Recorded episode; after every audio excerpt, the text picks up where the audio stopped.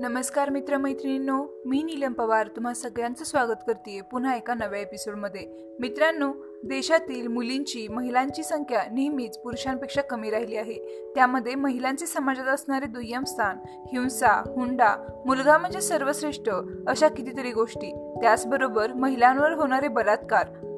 या सगळ्याचा परिणाम म्हणून मुलगी नको असा एखादा सूर आजही समाजात पाहायला मिळतो. तेव्हा ती गर्भातली कळी आपल्या आईला काय म्हणते हे पाहूया एका कवितेच्या माध्यमातून. कवितेचे नाव आहे गर्भातली कळी.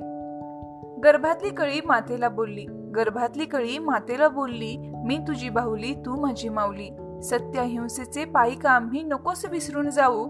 सत्य हिंसेचे पायी आम्ही नकोस विसरून जाऊ. नाही मागणार नवीन कपडे नाही मागणार खाऊ. दुनियेच्या बोलण्याकडे नको लक्ष देऊ. तुझ्या मांसाचा तुकडा मी नको निष्ठुर होऊ. कलियुगातील वाढत्या बापाची नकोच भागीदार हो विज्ञान युगाचा हा चमत्कार मला अंधपणे नको द्यावो.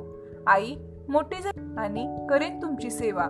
आई मोठी झाल्यावर करेन सारे कामे मी आणि करेन तुमची सेवा. पण आई करू नको माझा हेवा. पण आई करू नको माझा हेवा. जरी नसेल मी वंशाचा दिवा. जरी नसेल मी वंशाचा दिवा पण कन्यारत्न म्हणजे अनमोल ठेवा. आई मुलांप्रमाणे मलाही उघड्या डोळ्यांनी सारं जग पाहू दे. सुनीता कल्पनाप्रमाणे मला उंच भरारी घेऊ दे.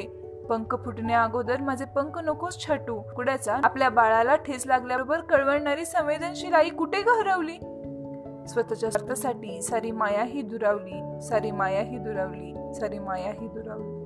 ही कविता लिहिली आहे रुक्मिणी पवार यांनी. तुम्हाला ती कशी वाटली? हे कळवायला अजिबात विसरू नका.